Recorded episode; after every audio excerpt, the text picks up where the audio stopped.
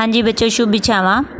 ਕੱਲ ਤੁਸੀਂ ਨਜ਼ਾਬਤ ਖਾਨ ਦੀ ਵਾਰ ਦਾ ਜਿਹੜਾ ਪਹਿਰਾ ਕੀਤਾ ਸੀ ਕਿ ਨਾਦਰ ਸ਼ਾਹ ਆਪਣੇ ਵਜ਼ੀਰ ਬਾਕੀ ਖਾਨ ਨੂੰ ਬੁਲਾ ਕੇ ਦੱਸਦਾ ਹੈ ਕਿ ਕਿਸ ਤਰ੍ਹਾਂ ਇੱਕ ਬੜੀ ਹੀ ਖੌਫਨਾਕ ਸ਼ਕਲ ਵਾਲੀ ਜਨਾਨੀ ਉਹਦੇ ਸਾਹਮਣੇ ਆ ਕੇ ਉਹਨੂੰ ਹਿੰਦੁਸਤਾਨ ਦਾ ਸਾਰਾ ਦਾ ਸਾਰਾ ਜਿਹੜੇ ਹਾਲਾਤ ਤੇ ਹਾਲਤ ਹੈ, ਉਸ ਦਾ ਬਿਆਨ ਕਿਸ ਤਰ੍ਹਾਂ ਕਰਦੀ ਹੈ। ਅੱਜ ਤੁਸੀਂ ਪੜਨਾ ਹੈ ਕੱਲ ਆਖੇ ਜਿਹੜੀ ਕੱਲ ਹੈ ਨਾਰਦ ਦੀ ਪਤਨੀ, ਉਹ ਹੋਰ ਕੀ ਕਹਿੰਦੀ ਹੈ? ਨਾਦਰ ਸ਼ਾਹ ਨੂੰ। ਨਾਦਰ ਸ਼ਾਹ ਆਪਣੇ ਵਜ਼ੀਰ ਬਾਕੀ ਖਾਨ ਨੂੰ ਦੱਸਦਾ ਹੈ, ਕਹਿੰਦੀ ਹੈ, ਖੰਡ, ਖੀਰ ਤੇ ਤਗੜੀਆਂ, ਬਹਿ ਖਾਣ ਬੈਰਾਗੀ ਤੇ ਆਦਮੀਆਂ ਦੀ ਰਤ ਮਿਜ ਇਹ ਖੁਰਸ ਅਸਾਡੀ। ਮੈਂ ਰਣ ਵਿੱਚ ਮਾਰਾਂ ਸੂਰਮੇ ਆਦੀ ਬੁਨਿਆਦੀ, ਮਨਿਆਦੀ ਸੌਰੀ ਮਨਿਆਦੀ, ਨੋਟ ਬੁਨਿਆਦੀ। ਜਿਨ੍ਹਾਂ ਪਗ ਦਾੜੀ ਦੀ ਸ਼ਰਮ ਹੈ ਲਜਮਾਤ ਪਿਤਾ ਦੀ, ਉਹ ਮਹਿਰਮ ਦੀਨ ਇਸਲਾਮ ਦੇ ਹਨ ਪਾਕ ਨਮਾਜੀ, ਜਿਨ੍ਹਾਂ ਨੂੰ ਦਿੱਤਾ ਗੁਸਲ ਫਰਿਸ਼ਤਿਆਂ ਪੜ ਸ਼ਰਤ ਸਵਾਬੀ। ਇਸ ਦੇ ਵਿੱਚ ਜਿਹੜੀ ਕੱਲ ਹੈ, ਉਹ ਨਾਦਰ ਸ਼ਾਹ ਨੂੰ ਕਹਿ ਰਹੀ ਹੈ ਇਹਨੂੰ ਕਹਿ ਰਹੀ ਹੈ ਕਿ ਵੀ ਖੰਡ ਖੀਰ ਤੇ ਭਿੱਖਿਆ ਦੀ ਰੋਟੀ ਤਾਂ ਸੰਤ ਮਹਾਤਮਾ ਹੀ ਖਾਂਦੇ ਹਨ। ਕਿ ਖੰਡ ਖੀਰ ਤੇ ਤਗੜੀਆਂ ਬੈ ਖਾਣ ਬੈਰਾਗੀ। ਬੈਰਾਗੀ ਹੁੰਦਾ ਹੈ ਸੰਤ। ਇਹ ਖੰਡ ਤੇ ਖੀਰ ਜਿਹੜੀਆਂ ਰੋਟੀਆਂ ਨੇ, ਇਹ ਬਹਿ ਕੇ ਜਿਹੜੇ ਖਾਣ ਵਾਲੇ ਨੇ ਤੇ ਸੰਤ ਮਹਾਤਮਾ ਹੁੰਦੇ ਨੇ। ਤੇ ਆਦਮੀਆਂ ਦੀ ਰਤ ਮਿਜ, ਇਹ ਖੁਰਸ਼ ਸਾਡੀ ਕਹਿੰਦੇ ਸਾਡੀ ਜਿਹੜੀ ਖਰਾਕ ਹੈ, ਉਹ ਤੇ ਆਦਮੀਆਂ ਦੀ ਰਤ ਮਿਜ, ਰਤ ਹੁੰਦਾ ਹੈ ਖੂਨ। ਤੇ ਕਹਿੰਦਾ ਹੈ ਕਿ ਜਿਹੜੇ ਜੋਧੇ ਹਨ, ਉਹਨਾਂ ਦਾ ਖੂਨ ਪੀਣਾ ਤੇ ਚਰਬੀ ਖਾਣਾ, ਇਹ ਸਾਡੀ ਖਰਾਕ ਹੈ। ਮੈਂ ਰਣ ਵਿੱਚ ਮਾਰਾਂ ਸੂਰਮੇ, ਆਦੀ ਮੁਨਿਆਦੀ। ਆਦੀ ਮੁਨਿਆਦੀ ਮੰਨੇ ਪਰਮੰਨੇ ਜਿਹੜੇ ਮੁੱਢ ਕਦੀਮੋਂ ਮੰਨੇ ਪਰਮੰਨੇ ਸੂਰਮੇ ਹਨ, ਕਹਿੰਦੇ ਮੈਂ ਤੇ ਉਹਨਾਂ ਨੂੰ ਯੁੱਧ ਦੇ ਮੈਦਾਨ ਦੇ ਵਿੱਚ ਮਾਰਾਂ, ਕਿਉਂਕਿ ਕੱਲ ਕਾਲ ਨੂੰ ਕਿਹਾ ਗਿਆ ਹੈ। ਜਿਹੜਾ ਮੌਤ ਹੈ, ਮੌਤ ਦਾ ਦੂਜਾ ਨਾਂ ਕੱਲ ਹੈ।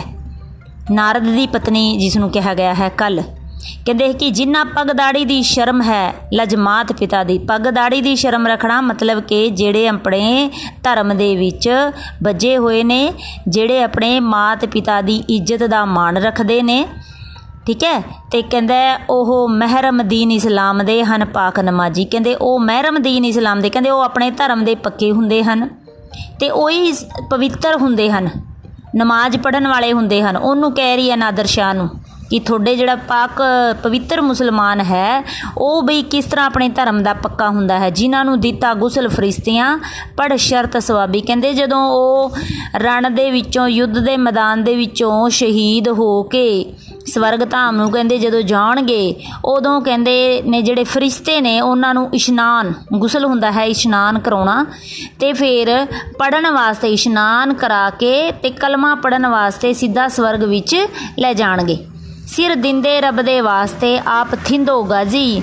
ਉਹਨਾਂ ਦੀ ਰੂਹਾਂ, ਉਹਨਾਂ ਦੇ ਹੂਰਾਂ ਲਿਆਈਆਂ ਕੱਪੜੇ, ਪੋਸ਼ਾਕ ਗੁਲਾਬੀ, ਚਾਦਰ ਤਹਿਮਤ ਤੇ ਕੁਲੇ ਪਹਿਨ ਸੂਰਤ ਫਕਰਾਂ ਦੀ।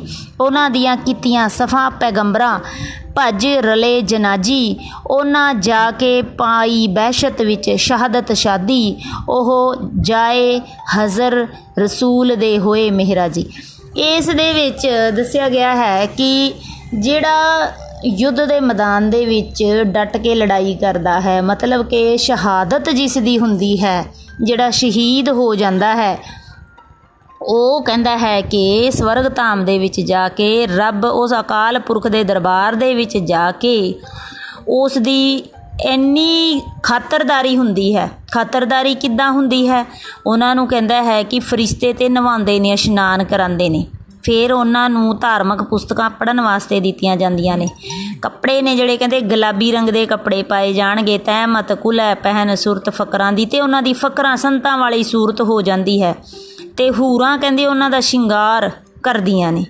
ਤੇ ਕਹਿੰਦੇ ਉਸ ਦੀਆਂ ਕੀਤੀਆਂ ਸਫਾ ਪੈਗੰਬਰਾਂ ਭਜ ਰਲੇ ਨਵਾਜੀ ਨਜਨਾਜੀ ਤੇ ਕਹਿੰਦਾ ਹੈ ਕਿ ਉਹ ਜਿਹੜੀ ਸਫ ਮਤਲਬ ਕਿ ਪਹਿਲੀ ਕਤਾਰ ਦੇ ਵਿੱਚ ਉਹਨਾਂ ਨੂੰ ਬਿਠਾਇਆ ਜਾਂਦਾ ਹੈ। ਸੇਵਾ ਉਹਨਾਂ ਦੀਆਂ ਹੂਰਾਂ ਪਰੀਆਂ ਕਰਦੀਆਂ ਹਨ ਤੇ ਕੱਪੜੇ ਉਹਨਾਂ ਨੂੰ ਚੰਗੇ ਸੋਹਣੇ ਕੱਪੜੇ ਪਾਏ ਜਾਂਦੇ ਹਨ, ਬੈਠਣ ਨੂੰ ਆਸਨ ਦਿੱਤੇ ਜਾਂਦੇ ਹਨ। ਤੇ ਕਹਿੰਦੇ ਕਿ ਹਜ਼ਰਤ ਮੁਹੰਮਦ ਸਾਹਿਬ ਦੇ ਉਹ ਵਿਸ਼ੇਸ਼ ਨਿਵਾਸ ਤੇ ਉੱਤੇ ਆਪਣੇ ਵਿਰਾਜਮਾਨ ਹੁੰਦੇ ਹਨ। ਇਸ ਤਰ੍ਹਾਂ ਇਹ ਦੋ ਪਹਿਰੇ ਹੈ। ਇਸ ਦੀ ਤੁਸੀਂ ਪ੍ਰਸੰਗ ਸਹਿਤ ਵਿਆਖਿਆ ਕਰਨੀ ਹੈ।